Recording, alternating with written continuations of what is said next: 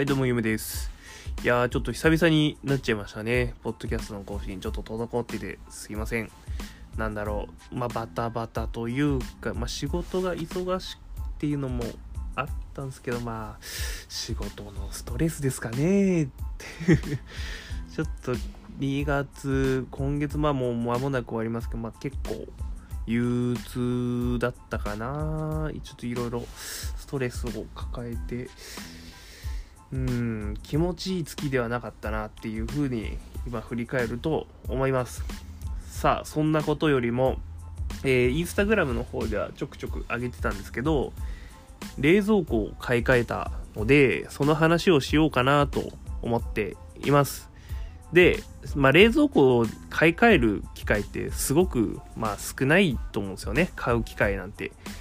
ひなんだ一人暮らしを始めるって時に本当扉が2つだけのちっちゃいやつを買う人もいれば結婚をして同棲をする時に冷蔵庫を買うぐらいで1回買うと大体10年ぐらいは買い替えないのでなかなか今タイムリーに冷蔵庫が欲しいっていう人はいないかもしれないんですが、まあ、今後の参考にでもしていただければと思います。で、冷蔵庫、ま検討期間としては2日、まあ、結構早い方なのかな。私結構、あのー決断は早いです。もうこれって。うん。で、そこそこにまあ下調べもしてて、ある程度知識がある状態で実物見に行って、その実物触って使い勝手的に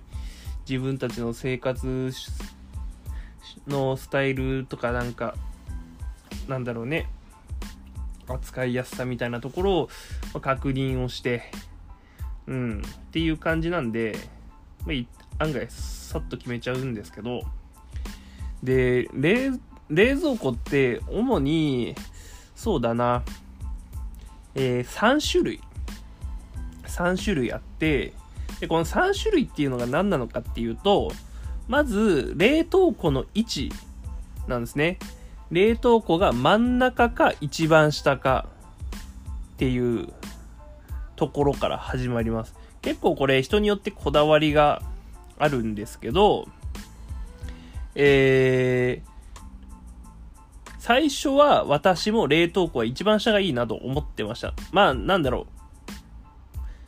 う。もともと持ってた冷蔵庫が冷凍庫が一番下だったからっていうことかなと思うんですけど、でも、その、冷凍庫が下ってやると結構機種絞られちゃうんですよね。意外と野菜室が一番下で、冷凍庫が真ん中っていう機種が多いんですよね。で、冷凍庫が下の機種っていうのが、なんだっけ。確かパナソニックはなかったのかなシャープはあって、三菱もモデルによっては冷凍庫が下のやつがあって、日立もある。東芝はないのかな？みたいな感じで、メーカーによって結構バラバラなんですよ。で、まずそこで迷います。で、冷蔵庫を選ぶ時のそのポイントとしては、あの、冷凍庫の位置っていうのはもう、あの、一切無視した方がいいです。マジ選択肢限られちゃうんで。冷凍庫の位置はどうでもいい。とりあえず置いといて、その容量と、あとは細かい機能ですね。例えば、三菱だと、えー切れちゃう冷凍っていうのがついてたり、えーチルドのところの下に、えっ、と、氷点下保存みたいな、0度でキンキンに冷やせる。氷はしないんだけど、すごく低温を維持して、その0度を維持したちっちゃいスペースがあるんですけど、例えばそこに肉を入れておいたりとか、あの、できるだけ鮮度を落とさずに、あの、一時的に保管して、まあ特にすぐ使うものなんかはそこに入れとくんですけど、あとはそこに缶ビールがね、ちょうどいい感じで、300の、350の缶ビールだと、多分マックスで2、4、6、8本ぐらいいけちゃうのかなうん。くらいのスペースですね。があったりだとか、っていう、まずそういう機能的な部分で何を求めるかですね。で、私が買った三菱のやつなんかは、えー、切れちゃうレートもそうだし、0度の0度の冷蔵もそうだし、あとは野菜室がなんか LED なんか照射する機能があって、あの一定の湿度を保ちながらその LED を照射することでなんかそのビタミン C がなんか増えたりだの、なんか野菜が長持ちするだのみたいな、そういう朝どれ野菜っていう機能がついてたりとかするんですよね。で、そういった機能、あの各社それぞれいろんなもの備えてるんで、パナソニックだったらナノイー、シャープだったら、えー、プラズマクラスターがついてたりとか、えー、いろいろあるので、まずそこに何が欲しいかっていうところですね。で、私としては、あの、ずっと抱えてた悩みというか、不満、今まで冷蔵庫に対しての不満としては、その、食材がすぐ死んじゃう。特に野菜なんかは。うん、買ったはいいんだけど、まだ使わないんだよなと。とか、えー、安いから買ったけど、ちょっと使うタイミングがまだないな、みたいな時に、どんどんどんどんすぐ腐っていっちゃうんですよね。ほんと。数日で。だそういうものがもったいないんですよね。結局一度も使わずに廃棄しちゃう野菜とかもあったりとかして、とにかくもったいないので、野菜がまあ長持ちするといいよねっていうのもそうだし、あと、私の妻なんか切れちゃう冷凍がやっぱ欲しいみたいなことをずっと言ってましたね。まあ、切れちゃう冷凍っていうのは、まあ、あの、三菱の多分商標かなんかのあれなんですけど、まあ、他のメーカーも、えー、それに近しい機能っていうのは持っているものがあったんですけど、でもなんか、イメージとしてそういうのは三菱が得意なイメージが強かったので、まあ、最終的に三菱にしたんですけど、他にも面白かったのは日立日立の冷蔵庫の、えー、とあるモデルが、えっ、と、野菜室と、えっ、と、冷凍が、100リッター中102リッターとか、102リッター、102リッターぐらいの、えー、500リ500数十リッターのモデルがあるんですけど、えー、設定で上を、例えば真ん中を野菜室にして、一番下を冷凍庫にすることもできるし、真ん中を冷凍庫にして一番下を野菜室にすることもできるし、両方とも冷凍庫、つまり200リッター冷凍庫にすることもできるっていう、その設定で、その、冷蔵庫や野菜室と冷凍庫自由に上にするか下にするかみたいなのが設定が自由自在に変えられるモデルっていうのもあって面白いなって思ったんですけど結局のところ、うん、どっちでもいいって人にもいるし、なんかどうしても下じゃないと嫌だっていう人じゃないと、あんまり意味ない機能だなーって感じですね。あと、日立は、あの、冷蔵、一番上の冷蔵のスペースを丸ごとチルドって言って、確か1度だか0度だか、それぐらいの温度に、えー、丸ごと本来チルドスペースだけの温度っていうのを冷蔵庫全体をチルドにしてあげて、そのラップがなくても、ラップをせずに、えー、冷蔵庫に入れても、その、なんつうんだ？ダメにならないみたいな。まあ、機能もついてたりとか。まあ、それはそれで日立は面白いなと思ったんですね。ラップがいらない、冷蔵、冷凍と野菜室自由に切り替えられるみたいな。でもまあそれしかないかなみたいな感じもあったりとか。うん。で、シャープに関しては、えー、冷凍庫がめちゃくちゃでかくて、野菜室がね、あのー、そこまで大きくない。その、冷凍、冷食、例えば業務用スーパーとかで冷食を買いだめする人とかににはすごく重宝する形。同じ500リッタークラスでも冷凍庫が他の他社よりも1.5倍ぐらいでかいイメージかな。うん。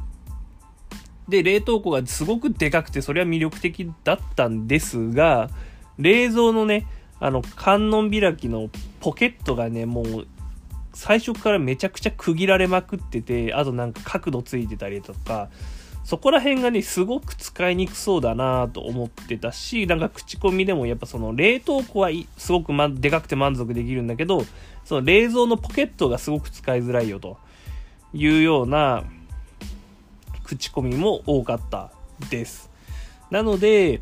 結果として何一つとしてこれ嫌だなって思う部分がなかったやっぱ三菱にしました。で、やっぱ切れちゃうレートとかもそういうのも、まあ、欲しいとか言ってたし、まあ、0度で、0度保存ができる。ちょっと正式名称忘れたんですけど多分氷点下保存だったと思うんですけど、がついてたりとか、うん。あとそのお任せ AI みたいなのついてて、その、ふ、ど、使ってどう、一日一日どういう風に使ってるかっていうのが あの、冷蔵庫が学習をしていって節電とかを上手にやってくれるみたいなのもまあついてて、まあいいんじゃないかみたいな感じです。なんかでもなんかし、最近その冷蔵庫と、うん、エアコン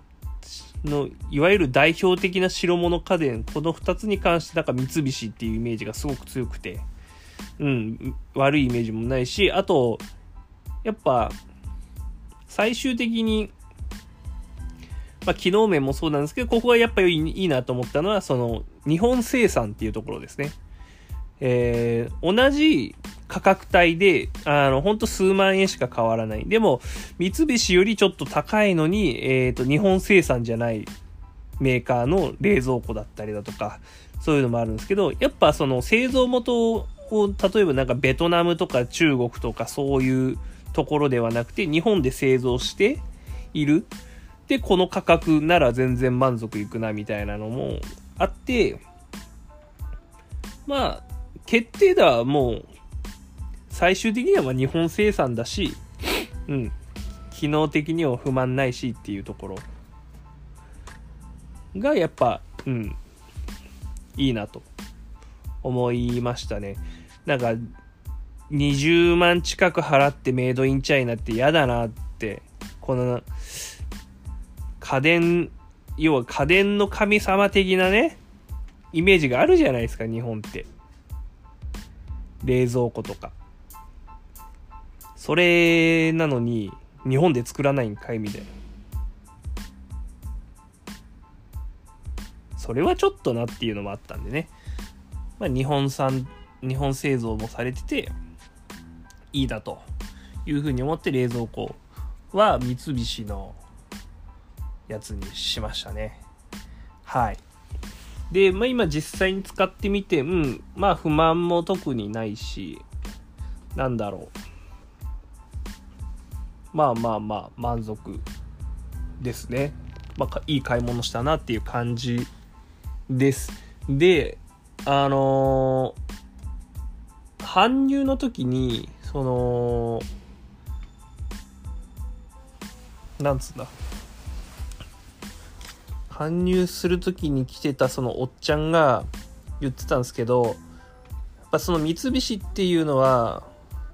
業界もリードしてるしその断熱材とかがなんかみっちり入ってるらしいんですよなんか要はもういろいろぎっしり詰まってるんで冷蔵庫がめちゃくちゃ重たいんですよね聞いたところ100キロ超えてて、100何キロだ ?120 キロとかそんなこと言ってたと思うんですけど、そんなうめえの？この冷蔵庫みたいな。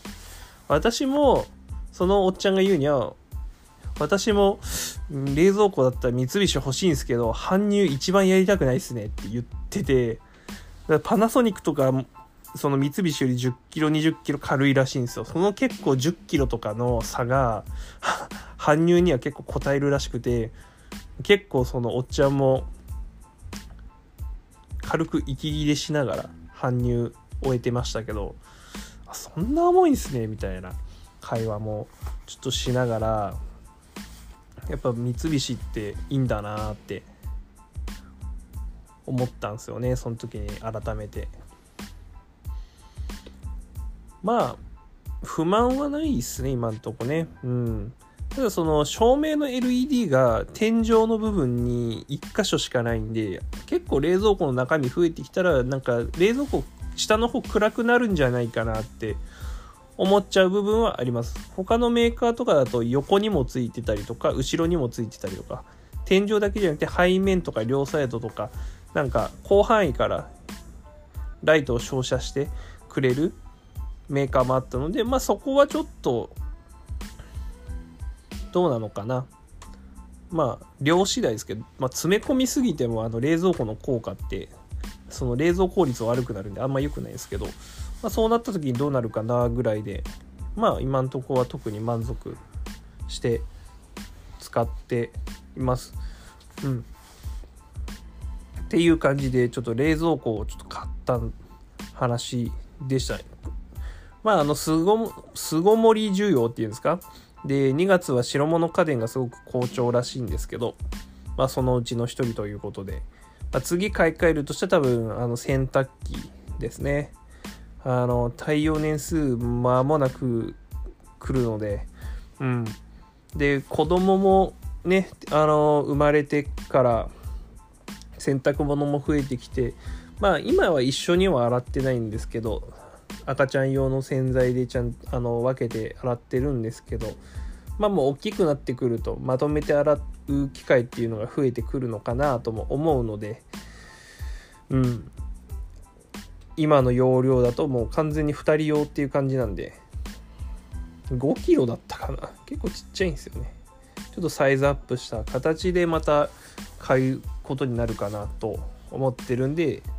次は洗濯機かな。うん。でその次にもう買い替えたいなテレビ。今のテレビすごいなって思ったんですよね。あの Android TV と言われるもの。この間ちょっとソニーのテレビを冷蔵庫見たついでに見てたんですけどやっぱアプリを自由に入れられるんでそのディズニープラス Hulu とか Netflix とかはあの入ってるテレビは多いんですけどディズニープラスとかが入ってないテレビ多いんですよ。ただ Android TV とかだとその結局アプリを入れるだけなんでディズニープラスも見れたりとか。うん。その娘のためにディズニープラスを契約してあの見したりとかするんですけど時々。まあ、結構娘より私の方が見てるんですよね。スター・ウォーズとかマーベルの作品とか、あの今日なんかリメンバー・ミーを見てたりとかしてたんですけど、まあ、そういった感じで非常に今家電が買うのが楽しい。